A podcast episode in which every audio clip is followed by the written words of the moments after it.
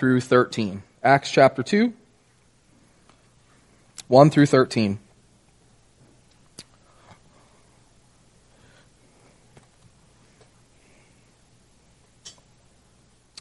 These are the words of the living God. When the day of Pentecost arrived, they were all together in one place. And suddenly there came from heaven a sound like a mighty rushing wind, and it filled the entire house where they were sitting. And divided tongues as of fire appeared to them and rested on each one of them. And they were all filled with the Holy Spirit, and began to speak in other tongues as the Spirit gave them utterance. Now there were dwelling in Jerusalem Jews devout men from every nation under heaven. And at this sound, the multitude came together and they were bewildered because each one was hearing them speak in his own language. And they were amazed and astonished, saying, Are not all these who are speaking Galileans?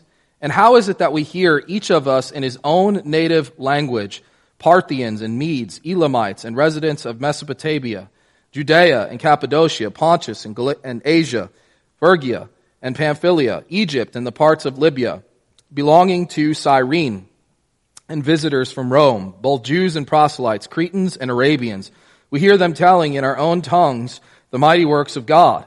And all were amazed and perplexed, saying to one another, What does this mean? But others mocking said, They are filled with new wine. Let's pray together.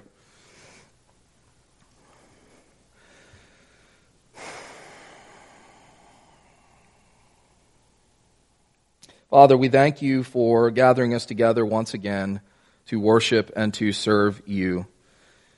Father, as we come to that time now where we instru- are instructed by your word, we pray that you would help us to hear from you, that you would remove all distractions, that you would get out of uh, me out of the way so that your word might be faithfully preached and that your people might hear it, receive it, and be changed by it. We pray that you would minister to us by the Holy Spirit during this message and reveal to us the things that are necessary for us to know. For it's in Jesus' name we pray. Amen. Well, the title of our sermon today is The Catalyst, and the way I'm defining that word, uh, the catalyst, is a person or an event that sparks a great change or movement in the world. Uh, one such event that is uh, a catalyst, uh, a event that sparks great change in the world is known as the shot that is heard round the world.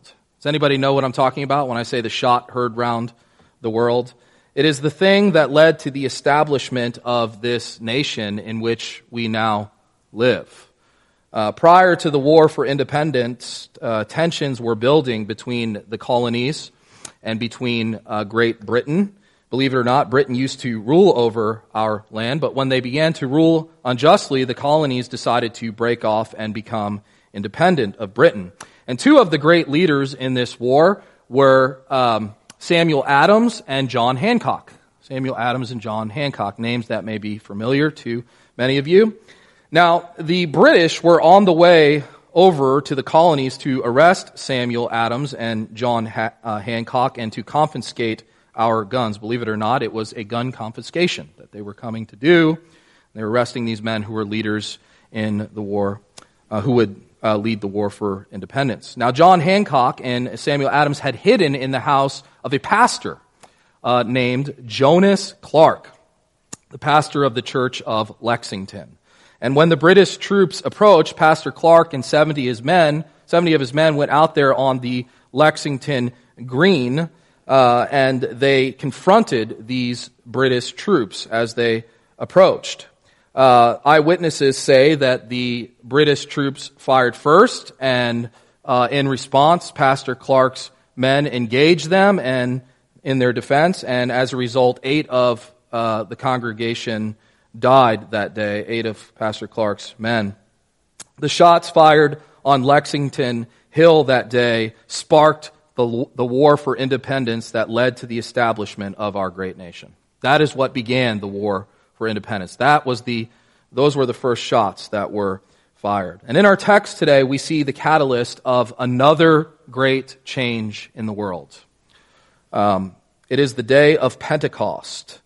Uh, and it is not just a great change, it is the greatest change in the world in all of church history because it is on that day, the day of Pentecost, that the Holy Spirit came to abide with the church in order to help us accomplish the work of global restoration that Jesus Christ has begun in the world. It is the person of the Holy Spirit who Jesus has sent to help us accomplish this work, and therefore, without his help, it is impossible for us to do it. So, three things today, three things that we're going to focus on in our sermon. The first is that the Holy Spirit brings the restoration of Jesus Christ to the world, and therefore, without the Spirit, we cannot worship and serve Him rightly. We cannot worship and serve Him rightly. Number two, the Holy Spirit brings the restoration of Jesus Christ to the world, and therefore, without the Spirit, we cannot understand the message rightly. Without the Spirit, we cannot understand the message rightly. And finally, the Holy Spirit brings the restoration of Jesus Christ to the world, and therefore, without the Spirit, we cannot rightly respond to the things of God. We see that first point. The Holy Spirit brings the restoration of Jesus Christ to the world, and therefore, without the Spirit, we cannot worship and serve Him rightly in verses 1 through 4a. So that is the first part of verse 4. Let's read that again together. Get it before us. Acts 2, verse 1 When the day of Pentecost arrived, they were all together in one place. And suddenly there came from heaven a sound like a mighty rushing wind, and it filled the entire house where they were sitting. And divided tongues as of fire appeared to them and rested on each one of them, and they were all filled with the Holy Spirit. Okay? Everything that Jesus has promised is now coming to fruition. Last week we saw the ascension of Jesus Christ into heaven, and now we see the next great promise of the kingdom being fulfilled, and that is the outpouring of the Holy Spirit on the church. The, the Spirit would come and He would empower and enable the church to do this work of restoration that God was calling them to do in the world through Jesus Christ. You remember He said that they were to be His what? His witnesses to the end of the earth. And how would they go about doing that? Well, they were going to do it by the ministry of the Holy Spirit. Again, the disciples were to be used in this work of global restoration that God is now accomplishing in the world through his Son, Jesus Christ. And in order for that to happen, the disciples were going to need some supernatural help from heaven. And here in our passage today, we see that they are given just that. We see that on the day of Pentecost, they were together in one place. Text says that they were together in one place, and that is most likely a house that was somewhere near the temple in Jerusalem. And this is the day of Pentecost. Now, the day of Pentecost was 50 days after Passover. You'll remember that Jesus was crucified on Passover. Then, for 40 days, he presents himself alive to uh, the disciples by many infallible proofs, and then he ascends back into heaven, which we looked at last week. Ten days later is the Feast of Pentecost, or a harvest, it's a harvest festival, really. Uh, so you have all of these people gathered together in Jerusalem for uh, Pentecost, for this harvest festival, which marked the end of the barley harvest and the beginning of the wheat harvest. And all the Israelites, all the male Israelites, excuse me, men, were required. Families could come, but the men were required to come up to this festival and bring two loaves of bread with them as an offering. And this is why you have all of these Jews gathered together in one place here in Jerusalem on that day. And interestingly enough, Pentecost is the day that the Lord chose to pour his Holy Spirit out on the church and begin a great harvest of souls. To begin a great harvest of souls. As a matter of fact, there are 3,000 people converted in one day, the day of Pentecost, at the preaching of the apostles. And this, friends, right here is the beginning of that global restoration that we have been talking about. This is the beginning of the global restoration that the human race has been looking forward to ever since the fall of Adam in the Garden of Eden. Now, when the Spirit comes, we see that He is represented in the form of wind and fire. He's represented in the form of wind and fire. Now, why is this significant? Well, wind and fire in, in, throughout the Bible point to the presence of God. As a matter of fact, the, the word wind can be used interchangeably with spirit. And we know that God comes in the wind and he comes in the storm throughout, uh, throughout the uh, scriptures. And also we see God in fire. You remember Moses uh, receives this uh, theophany or God reveals himself to him in the burning bush and God is in the fire. And you have the pillar of fire in the Old Testament that leads the Israelites uh, through the desert. And you have the fire that continually burns at the temple, which represents the presence of God. And the Bible itself even says that God is an all consuming fire. So here we see that God, the Holy Spirit Himself, is coming to empower and enable and equip the disciples to do the work that He had called them to do for the task that is ahead. In this instance, the text tells us that the apostles are filled with the Holy Spirit for the work that God called them uh, to do. And this word, uh, filled, well, first, the, the Spirit fills them to empower them, enable them, and equip them, as we have said. But the word is also used in connection with salvation. When people are converted to Christ, in the book of Acts, they are said to be filled with the Spirit. So the, the, the, the ministry of the Spirit really is twofold. He, he comes to open men's eyes to see the truth of Jesus Christ, and he comes to empower men to be a witness to the truth of Jesus Christ. So, two main functions. He does other things. These are the two main functions that I'm highlighting here to open men's eyes to the truth of Jesus Christ and to empower them to be witnesses to the truth of Jesus Christ.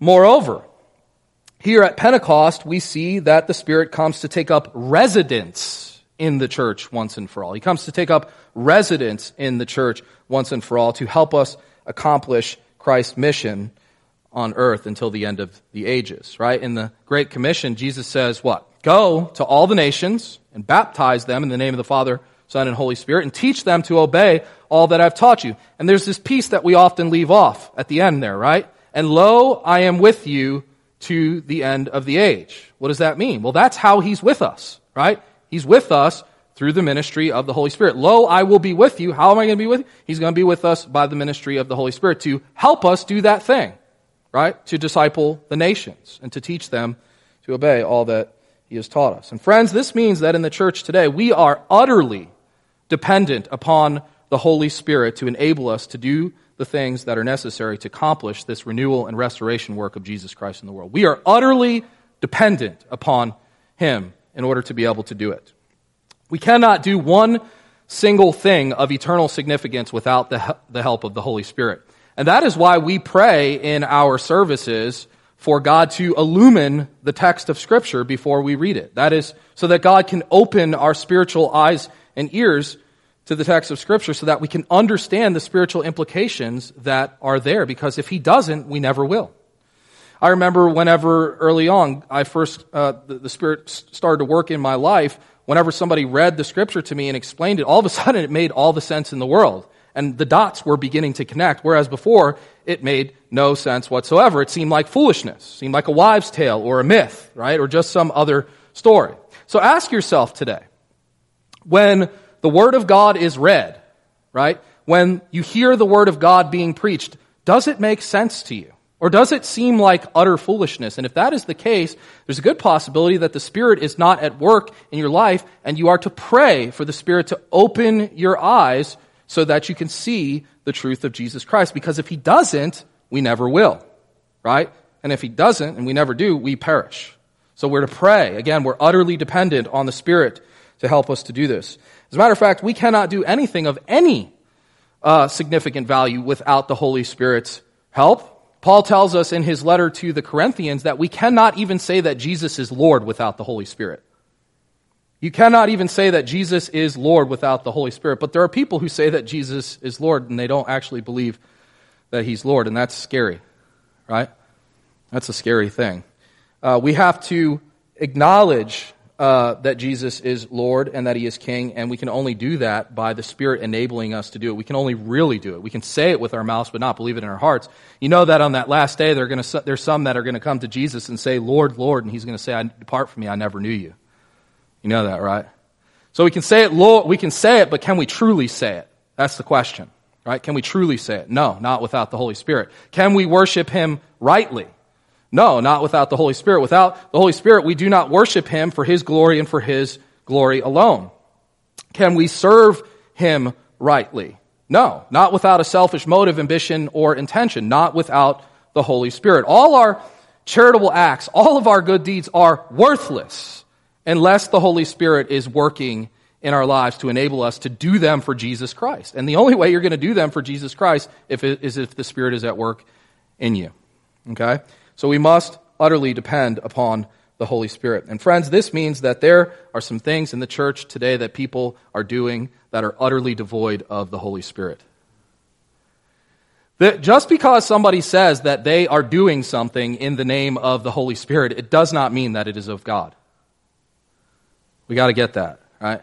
Just because they say that this is the Spirit of God or they're doing this in the name of the Spirit of God, it does not mean that God's Spirit is at work in it. And especially in a church like ours where we have a formal set liturgy, we need to be on guard against this. Especially in a church like ours, right? Because it is very easy to come in here week in and week out and just go through the motions and not have our hearts engaged in what's happening, right?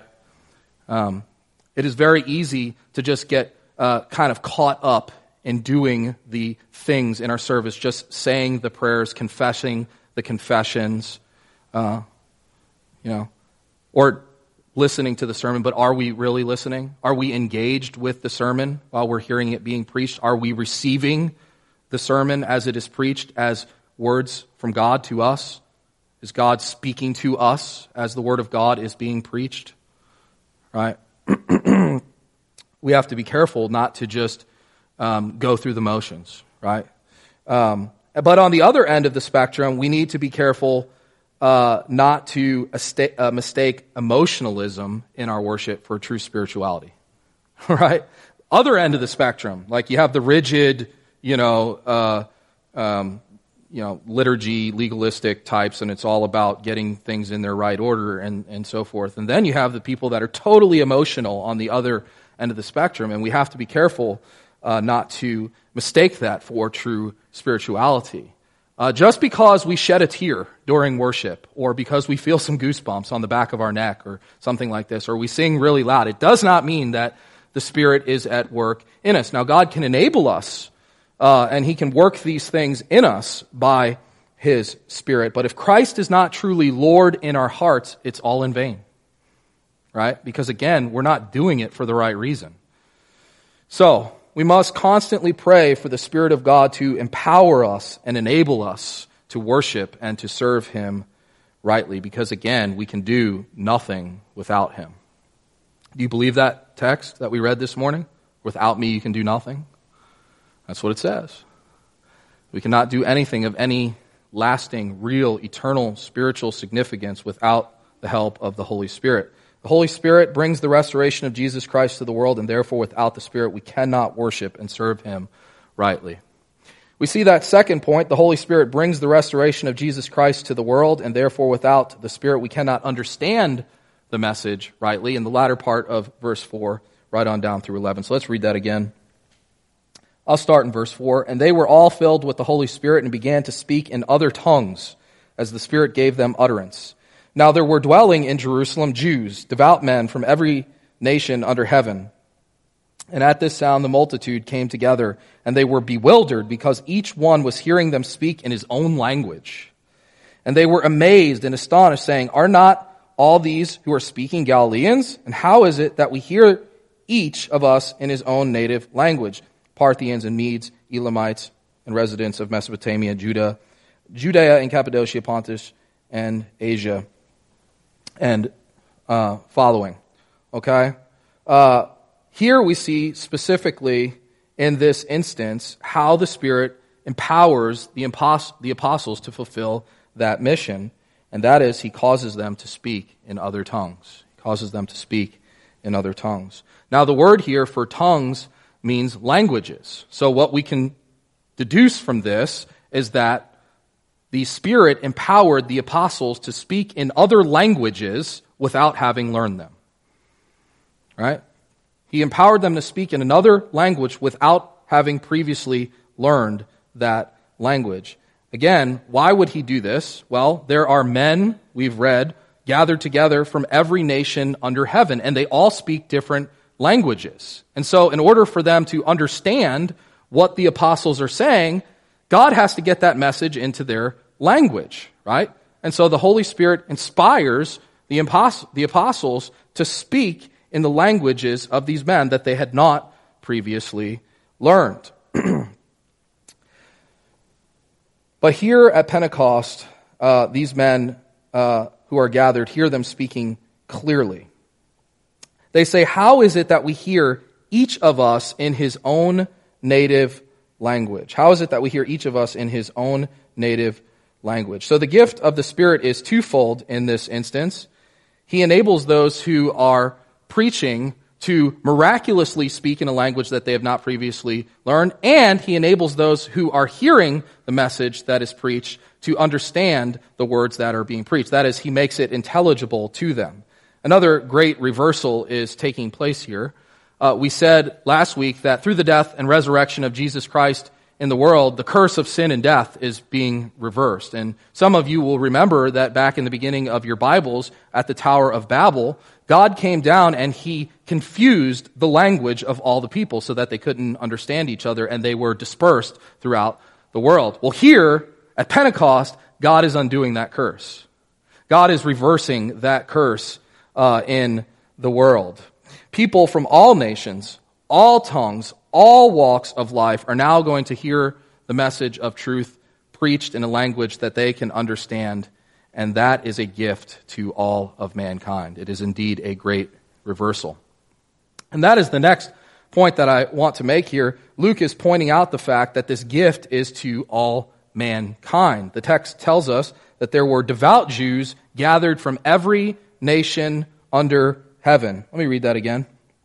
Parthians and Medes and Elamites and residents of Mesopotamia, Judea and Cappadocia, Pontus and Asia, Phrygia and Pamphylia, Egypt and the parts of Libya belonging to Cyrene and visitors from Rome, both Jews and proselytes, Cretans and Arabians. We hear them telling in our own tongues the mighty works of God. So this is men from all these Jews who are gathered together in this one place are representative of all the nations in the world. This is sort of a representative sampling, as it were. Uh, throughout the Old Testament, God dealt strictly with the nation of Israel on a covenant on a covenantal basis. That is the the the the, the crux of the message was concentrated in uh, in Israel, and the concentration of believers was found in the nation of Israel. Although there were exceptions, you have Gentile exceptions here and there throughout the Old Testament. But here at Pentecost, we see that the floodgates are burst wide open and God is now extending that salvation into the entire world. Uh, the, be- the message of the gospel is now going to become intelligible for every man and every woman from every nation under heaven, and there will be a large harvest of believers brought into the kingdom from every nation. Not just the nation of Israel, but not excluding the nation of Israel either, all nations. And what we see, and what we see here at the end of Peter's sermon is just that. We see the beginning of this great harvest. As I said in verse 41, if you have your Bibles open, you can see it. It's at the end of Acts chapter 1. We see that there are 3,000 people that convert in one day at the preaching of the apostles here on the day of Pentecost. And guess what they did with that message? Well, if all these Jews gathered together in Jerusalem who speak these different languages get converted and they become Christians, they go back home and they share it with their families and with their communities. And thus begins the dissemination of the gospel throughout the entire world, which we in America have become the beneficiaries of today. We become a part of that, right? Um, we have received the message of the gospel. Now, this gift of tongues that the apostles exercised here in the book of Acts, and the one that we see functioning during the first century is a very specific gift with a very specific purpose for a very specific time. Uh, in the first century, prior to the completion of the New Testament, uh, you had to have men who were equipped with this gift of speaking in tongues in order to get the message out. It was a necessity because they did not have the Word of God as we do today complete. And so, in order for God's revelation heaven, his new revelation that he was giving to the church to get out to these people, you had to have people with this gift so that they could speak it to them in a language that they would be able to understand. But once the canon, the, new, the canon of the New Testament came to its completion, once the apostles finished writing it and they died and they fell off the scene, there was no longer a need for this gift because we have the Word of God. We just take it and translate it into other languages. The apostles were used to establish the early church. Uh, Paul tells us that the apostles' teaching is the foundation of the early church, and then everything else grows out of that. Everything else grows out of what the apostles did initially. So today we don't see this gift of tongues functioning in the same way that it did in the first century. Now, again, tongues were used for the express purpose of making people, uh, making it possible for people to understand the message that was being preached in order that they could be saved. So, what are some of the ways that we take the Word of God today and put it into a form that people can understand so that they can be saved? Well, one of the main ones is Bible translation, right? We do this today uh, when we take the Word of God and we uh, learn another language and we translate it into that language and give it to that people so that they can understand it and be saved. Now, the apostles did this in a very extraordinary way. They did it without having learned that language previously, but we have to take the time that it takes to learn the language and then take the Bible and translate it into that language and give it to them. So we do it, we do in a very ordinary way what the apostles did in an extraordinary way. Um, God has given us the means that are necessary to build the church today. Uh, he's given us His Word, He's given us uh, the sacraments, and He has given us the Holy Spirit to empower them. So, what we do is we take the Word of God and we disseminate it throughout the world through the various means that God has given us. And what are some of the ways that we do this? We talked a little bit about it this morning in Bible study. Anytime you take the Word of God and you put it out there on social media and share it, right? Other people are getting the message, the Word of God, in a way that they can understand it, right? Or when we take the Word of God and we make a podcast where we, where we talk about it there on the podcast, or we write an article, or we write a book, or we put together a gospel track so we can hand out to somebody and they can read the gospel message in a way that they can understand it and be saved. Or even when we just take the message and break it down in a way that our hearers can understand the things that are being said to us. We break it down for the people that we're talking to so that they can hear it and be saved. And when we do that, we are doing in a very ordinary way what the apostles did extraordinarily. But nevertheless, God takes these very ordinary things that we do and he uses them to do extraordinary things in the world. You see? So, uh, in order uh, for us to understand the message being preached, we must have the Holy Spirit. Finally, we see the uh, the last point there, number three, the Holy Spirit brings the restoration of Jesus Christ to the world, and therefore Without the, without the Spirit, we cannot respond to the things of God rightly. We see that in verses 12 and 13. And all were amazed and perplexed, saying to one another, What does this mean? But others mocking said, They are filled with new wine. Others mocking said that they were filled with, they are filled with new wine. So here we see that there are two different responses to this uh, miraculous event. Some people are amazed and perplexed, and others mock. Some are amazed and perplexed, others mock. Now, first we have those who are amazed. They are not hostile to the message or the miracle, but they are amazed and confused all at the same time, uh, which is not necessarily a bad thing. Uh, they just were going to need some further explanation for the things that they were hearing and seeing, which they're going to get from Peter here in, in just a moment. Well, in following, we're not going to talk about it today, but in Peter's message to follow, there's going to be more explanation uh, given. But the others are hostile to the message and the miracle. They make fun of it. Um, they say that the apostles must be drunk. now, why would they think that they were drunk? Well, if you if you had men carrying on in front of you in a language that you didn't understand, it would all sound like a bunch of babble to you. And this thing just kind of happens miraculously. So they they say they must be drunk, and they say they're drunk with new wine, that is, strong wine. But this is what always happens when an unbeliever sees a work of God, or when the truth of God comes to bear on an unbeliever. They scoff at it, they reject it, and they make fun of it, right? Is this not what the case is? Uh, the apostles have been given a message to preach and a miraculous sign to perform along with it to confirm the message that they preached. It was obvious to everybody who was standing there that a work of God uh, was being done.